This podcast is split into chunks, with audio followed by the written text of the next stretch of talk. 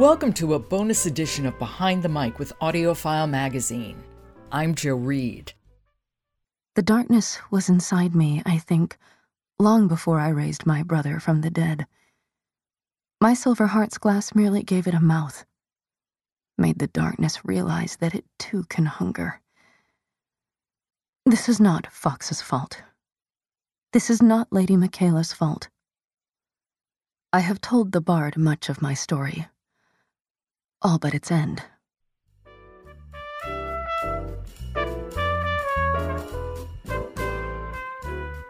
You just heard actor and one of AudioFile Magazine's newest golden voices, Emily Woo Zeller, narrating the fantasy The Shadowglass by Rin Chupeco. Emily Woo Zeller is a marvel of a narrator. There are few people with her ability to bring you into a story, whether it's a work of nonfiction or science fiction and fantasy or stories of immigrants. She captures the heart of a book. She narrates many Asian and Asian American works using language and accents effortlessly, so they're never ever parodies. They're deeply authentic and intimate. Emily has won many awards, including an Audie Award, several Best of the Year awards, as well as numerous earphone awards from AudioFile magazine. And now, Emily Woo Zeller is a member of AudioFile's 2020 class of Golden Voices. Born in California, Emily Woo Zeller began her career in Hong Kong, voicing anime. And that's where I began my conversation with her. I wanted the backstory to this. My mother's family is from Hong Kong or Guangdong, so and and the last 10 years that she was there, they were in Hong Kong. And one of my sisters was scouted to be a model and was sent over to Asia because at the time she was told, We can't sell you in the United States. You're not white enough and you're not exotic enough, but Asia will love you. so that gives you a sense. That was, uh, how long ago was that? Oh, do you laugh or cry? right, exactly. That was um, 17 years ago. So she went to Singapore and then to Hong Kong, and I was in college. Uh, and when I graduated college, decided to go and live with her. And so we lived in Hong Kong for a couple of years together. And I had studied dance and performance studies in college and was wanting to, you know, be an artist. And so my community, while I was there, were primarily English speaking expats or immigrants. Political, which way you say that. And within my community of, of fellow performers, found out about an audition for dubbing anime and took to it like a fish to water. And the rest is kind of history. And how long did you do that?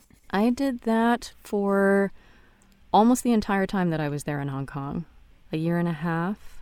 At the time, it's it's different now actually, but at the time in Hong Kong anyway, we were dubbing an average of four episodes per day. And for anybody who knows what dubbing or what giving voice to animation here in the United States is like, that's incredibly fast. We were in there and shooting from the hip. it was, so it was a really good training for a specific voiceover skill, which is being able to make quick decisions. It's like doing improv or, you know, live theater that's interactive and you have to be able to make something real and connected very quickly. And so that's that's part of the training that I got there. So when you returned to the United States, did you think about doing audiobooks immediately? I wanted to do voiceover immediately, for sure. I definitely wanted to stay in that realm. Voiceover felt like the medium that married the particular performing art forms that I was trained in, and it felt the best to me in terms of how I how I express myself. So I wanted to continue that, but had no idea how to break into anything. I was still in my 20s and had not spent any adult time outside of school in the United States. But found out about an audition for BBC Audiobooks America at the time, is what they were called, in Rhode Island. When I came back to the United States, that's where I lived for a year. And created a demo very not professional demo, but the best that I could do, and um, submitted it. and thankfully, they were willing to hear it. this was uh, 2009, and then they had me come in for an in-person audition, and that's what uh, what started my journey into audiobooks. Why did it feel like a good fit for you? If you can remember what it felt like. Oh, for sure. Well, one, I've I love to read, so there's that. There's that you get to play hundreds, hundreds of different characters, which is any actor's dream, I imagine. And I'm also very endurance oriented. I tend to like ah. endurance events. I've never been a sprinter. I've always been a long distance kind of person. And audiobooks is that, if nothing else. And my training Absolutely. again back in in uh, Hong Kong was you know, we had full 9 a.m. to 6 p.m. six days a week, and we were doing four episodes a day. So I was literally not just my brain, right, but my voice was being exercised and, you know, doing anything from a dolphin voice and parrot voices to tiny magical dwarf children to big, you know, enormous whatever. So all of the characters all day long and sustaining stories because if you get through four episodes you're you're going through quite a bit of the storyline and over the course of a day. So it really just it made sense. You are obviously very well known for your work with Asian and Asian American titles, mm. although in point of fact you can actually do anything. And you have this extraordinary facility with accents. And I assume living overseas probably helped you develop that, but I'm wondering what else might have contributed to it. Thank do you speak other languages? Yes, I do. And and thank you. That's that's very kind. I continue to work on that. That's something that is very scary for me to do accents, but I also love it.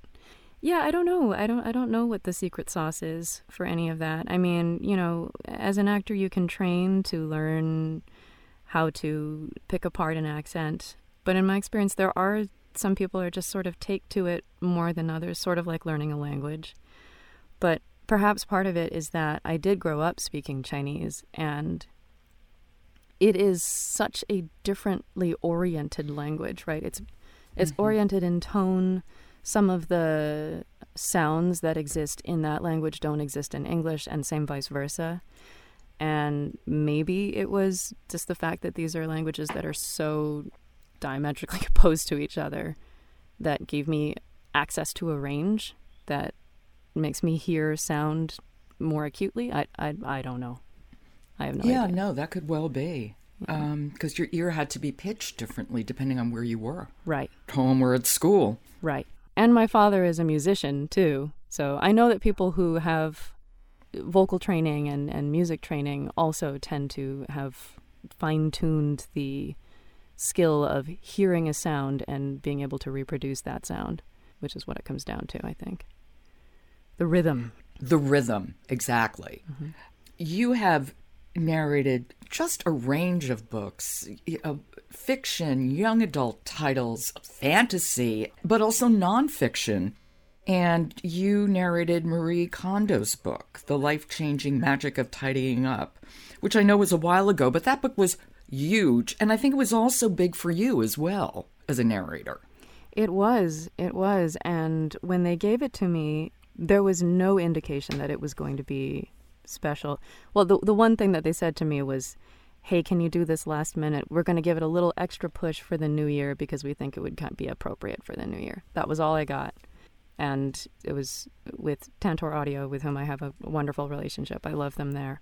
And mm-hmm. I was like, yeah, absolutely. At, by that point, I had already been doing audiobooks for five years. So it wasn't like a new thing for me, but it was huge in terms of its visibility. And I've never been a big networker, I'm kind of an introvert.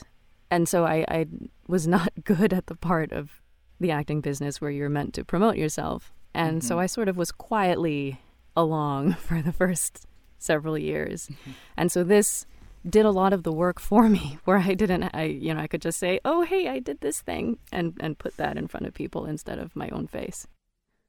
First, I unlocked the door and announced to my house, "I'm home." Picking up the pair of shoes I wore yesterday and left out in the entranceway, I say, Thank you very much for your hard work, and put them away in the shoe cupboard. Then I take off the shoes I wore today and place them neatly in the entranceway. Heading to the kitchen, I put the kettle on and go to my bedroom.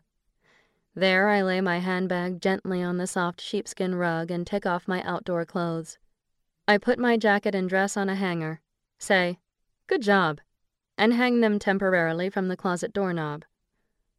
Did you take any of her advice to heart? I did. I, I fold my clothes in my drawers the way that she recommended, and I don't know that I'm ever going back. it's uh, it's it's awesome, and I have slowly been getting rid of things. It helps that I move a lot, so that's always a, a good excuse to get rid of stuff. Oh, you're good. I just take stuff along with me and figure, oh, I'll sort it on the other side. Right? Her book gave me such an anxiety attack. I could not even open the book. Oh, no. I, once I found out, it's just like you take all your clothes and you pile it in the middle of the living room floor. And I was like, oh, no, no, no, no, no, no, no, no, no. this is never going to happen in a million years. I am not reading this book. And the funny thing is, this is a little off topic, but somebody had given me that book when it first came out and it was on my bookshelves and I didn't even know I had it. Oh, wow. I literally I was going through books and it was like, "Oh my god, I actually own this book that just gives me a complete fright whenever I even see an article about it." Wow. I know. Anyway, but I love so that reaction. I love that reaction just as much as the people who've really taken it to heart. I think that's that's awesome. Yeah. You know, there's another book that that's kind of polarizing like that. It was also it was also a semi biggish one compared to Kondo. Gulp by Mary Roach.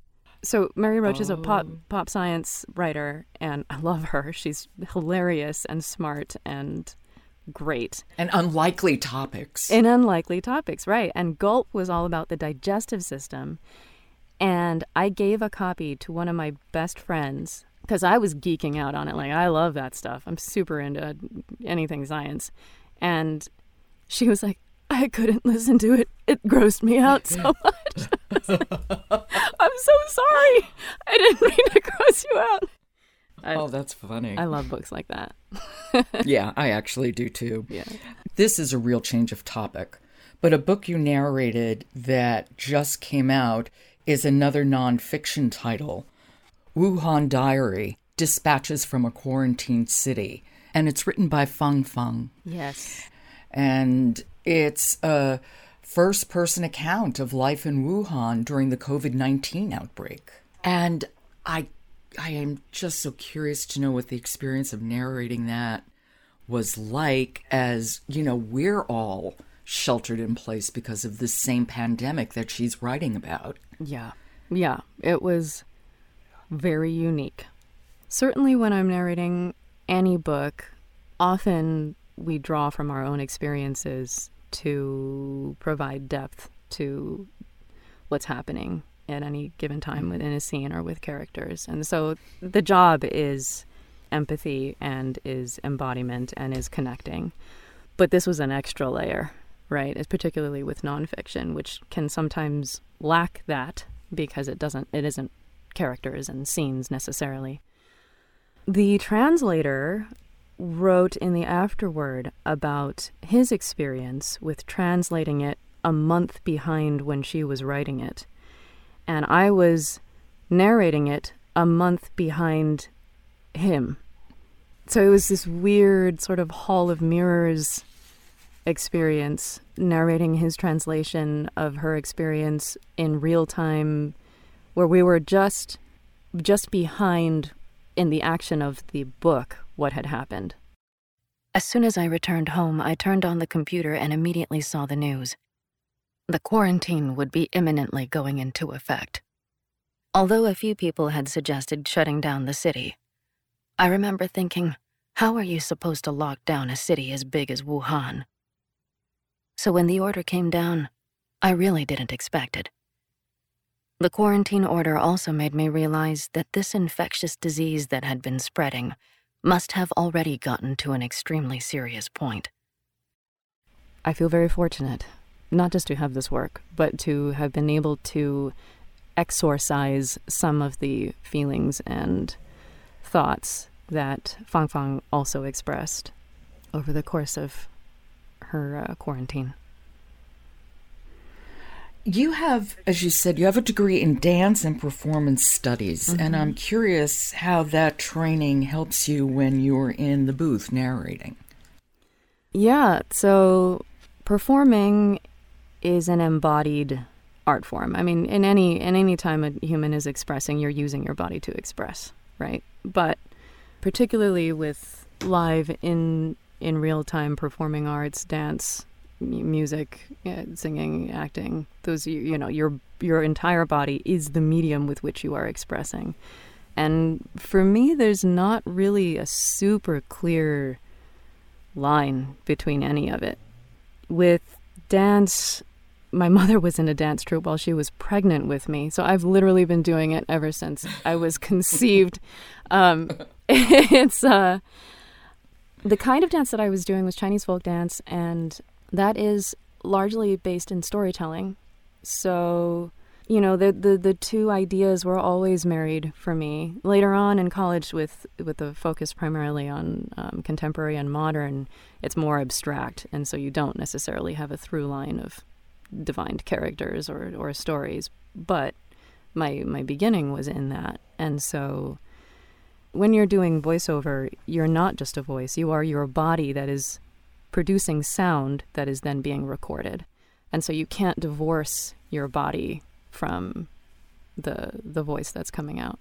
In fact, I found that with the with the onset of the pandemic, that there were times when I thought psychologically I was doing okay, and then I would get into the booth and my voice just collapsed, like it just wasn't there. And I that's when I sort of realized, oh, there's a lot more going on emotionally that my body is saying, "Hey, you need to process some stuff right now. You can't disconnect what's going on from, you know, your brain." You sing and you continue to perform on stage. And theater is such a collaborative art form. Mm-hmm. Um, and I wonder if you miss that when it's just you in the booth. Oh, so much. I miss it so, so mm. much. Like I said, you know, I'm, I'm, I'm a bit of an introvert. I do like being alone and working alone most of the time. But, but, there's just, uh, live performance and working with other people is so nice which I think a lot of people, again, you know, to speak of the, what's going on in the world right now, a lot of people are feeling pretty acutely being removed from what we may take for granted in, in say, even just a, a regular office setting. Yeah, connecting with people is really special. I definitely miss that. You've narrated any number of series, including Rin Chupeco's The Bone Witch trilogy three long books with a vast number of characters. Not helped by the three males being named Colum, Khalad, and Kance. right. how, do you, how did you keep the voices straight? They're real to me. I mean, you know, they're not people I, I walk around with. but when I'm performing, they're real people to me. So I actually hadn't even made that connection that you just did with the characters' names. They were just different people. I I didn't even put it together that they sound sort of similar. yeah, because they're so distinct in my mind. It's like knowing somebody named Sally Ann versus Sally Beth. You know, they, you just know who they are. I loved your narration of those books. Thank you. I started listening to one good little researcher that I am. And it's just like, oh, damn, I'm listening to all of these. Are you kidding? That's awesome. And that is not typically my wheelhouse. I'm not a kind of fantasy person at all, but your narration was wonderful. And you have the ability to narrate men. And that I find can sometimes be very tricky for women narrators. Is it wrong to inquire after my favorite student? Asha, much younger than you, have had more experience in romance, despite having done much less for Kion. I've kissed a pretty Asha a time or two myself back in my prime. I'm far too busy to be thinking about that. Poppycock. The counselor tore off a piece of tenor bread. Balance must be struck. You are still so young, my dear, and in danger of being overworked if it were up to your Ashika mistress. Enjoy your youth. Do not let harridans like Parmina convince you otherwise. Not only did you do it well, but you actually could make them sound sexy. Thank you. that was a, and I. It was just extraordinary. that's that's a very big compliment. Thank you very much. Uh, no, I meant I really mean it. It was really something because I was really able to visualize them. I mean, this was just this awesome. movie unfolding in my mind as awesome. you were reading. Yeah, that's how it feels to me when I'm experiencing them and that's and that's what it is. I'm experiencing them, and then it, the mic kind of picks it up. Well, the nice thing about narration is the range of characters you can play are are infinite. Yeah, it's that is one of the greatest pleasures that I have in doing this work is being able to exercise that, which is why I love particularly love sci-fi and fantasy because those tend to be the genres where people will write something like a bear talking or an alien who's covered in fur, who's also a, a diplomat and and persnickety. You know, that's, that's like exactly. Yeah, I love it. Walk me through the process, your process for preparing to narrate and narrating. What do you do? How do you how do you get your arms around it? Well, that has changed over the course of my time doing this. Experience has allowed me to shorten the prep process because actually it's it's two ways. I've become more familiar with the sort of material that is given to me and also the people who who hire me, the producers and casting directors and um, publishers are more familiar with me as well. So they're sending me material that they know they they can trust me to do and and it's something that I've probably at least genre wise have done before and so just having familiarity with the genres themselves unlocks one piece of the preparatory process.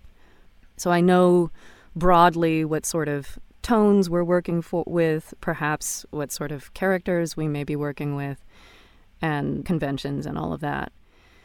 And then it's just read through and make notes about who the characters are, what are clues about the characters that the author may not have even um, very explicitly written, but hints at how they behave in a particular scene, even though it's not the at the forefront of what that character is is described as. You know what I mean? So that's yeah. I'm reading the script looking for clues about who the people are that are in it and what they care about and what's happening in any particular moment. This is a bit of a double question. How long can you stay in the booth and read and then, since you were trained as a dancer, is the sedentary aspect of narrating a challenge? Yeah. Recording from home, I have to take a break every hour. And there came a time when I was first recording from home that I stopped doing yoga. I stopped teaching. I was I was doing a lot of teaching um, fitness for seniors and as well as yoga and dance. And I stopped all of that, and I was just doing audiobooks from home and my body got very angry at me and I, I threw out my back a few times from the demands it's it's it is physically demanding in a very unique way when you're mm-hmm. narrating so i've learned i wish i had known this earlier that what my body needs in order to not get stuck for the muscles to not get stuck and that means that i only go for about an hour at a time and then i step out and take a break and I will do that on average about six booth hours a day. One delightful and unexpected book that you narrated is The Bride Test by Helen Hoang. Did you enjoy reading that? It sounded like it would just be a blast to do. I loved reading that. And I, while I have done some romance, that's not one of my primary genres. And so it was a real treat to, you know, dip my toe into the romance world again. Helen wrote a story that I felt so seen in. So you know, I grew up in a Chinese enclave or Asian enclave in LA and then went to school in Berkeley and made friends there who were also in Asian enclaves and then lived in Asia. You know, so the first time I was out of that was in New York City actually. But that was my experience growing up was was primarily Asian communities or majority Asian communities.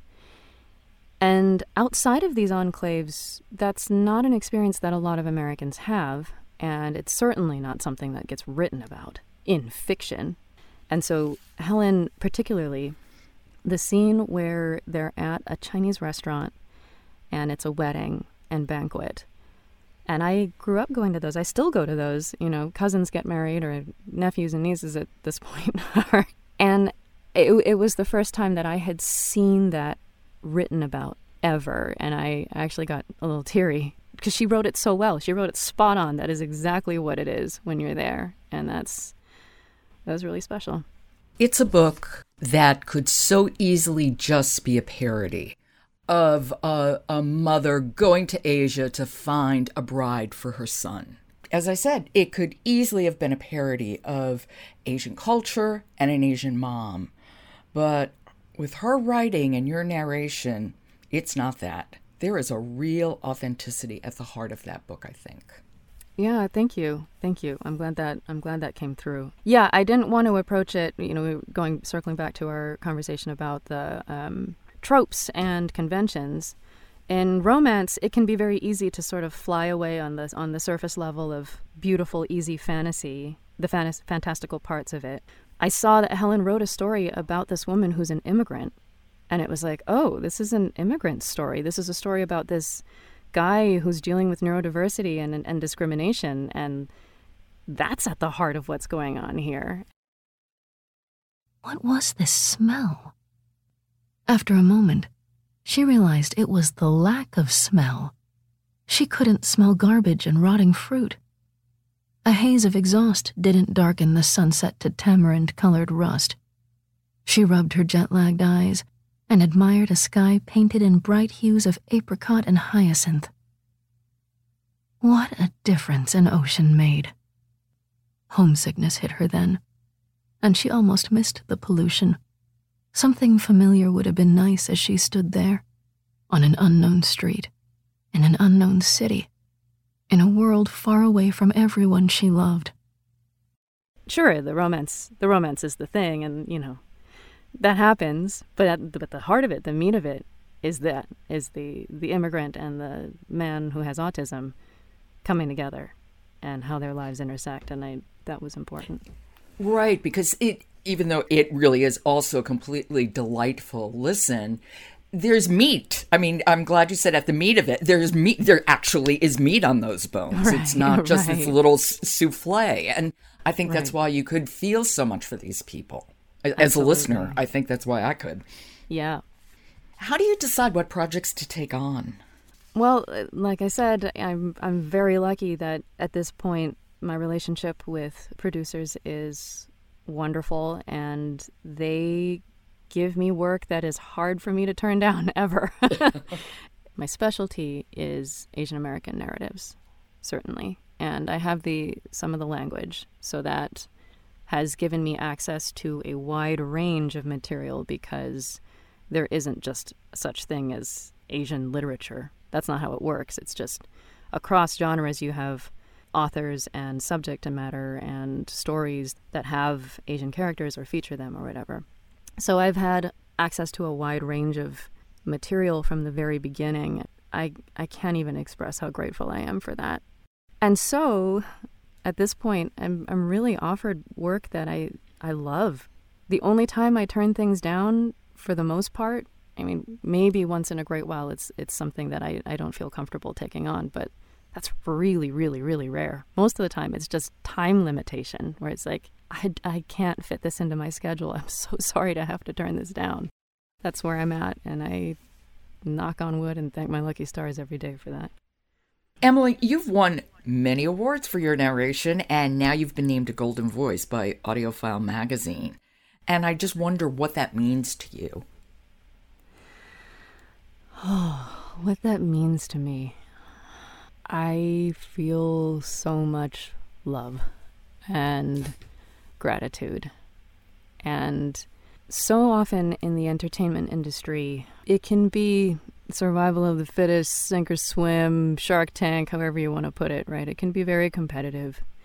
And part of the reason that I've been able to stick around in audiobooks for so long is not just a love of the form itself, but really a love for the people who are involved in this industry. It is a special breed, people who decide that audiobooks are their thing, whether it's at AudioFile Magazine or on the publishing side or as a narrator or as a director.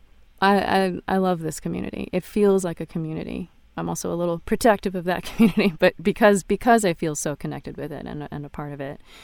And being honored and recognized with awards just feels I don't really have a lot of words for it. I just feel like the love back, I guess is is how that that feels and it feels like, oh, okay, okay, this work that I've been doing, you know, trying to fix this and and fix that and get better at this. Okay, okay, it's working. Okay, it's working. I'm doing something right. Awesome. It's this awesome validation and I really appreciate it. Well, thank you. And congratulations, truly. And really, you are one of those narrators. If I know nothing about the book, but you're narrating it, I'll give it a go. Oh, wow. Thank you. And that's the truth. So thank you. Thanks for giving me your time. You're so welcome. Thank you for the honor and for asking me to be a part of this.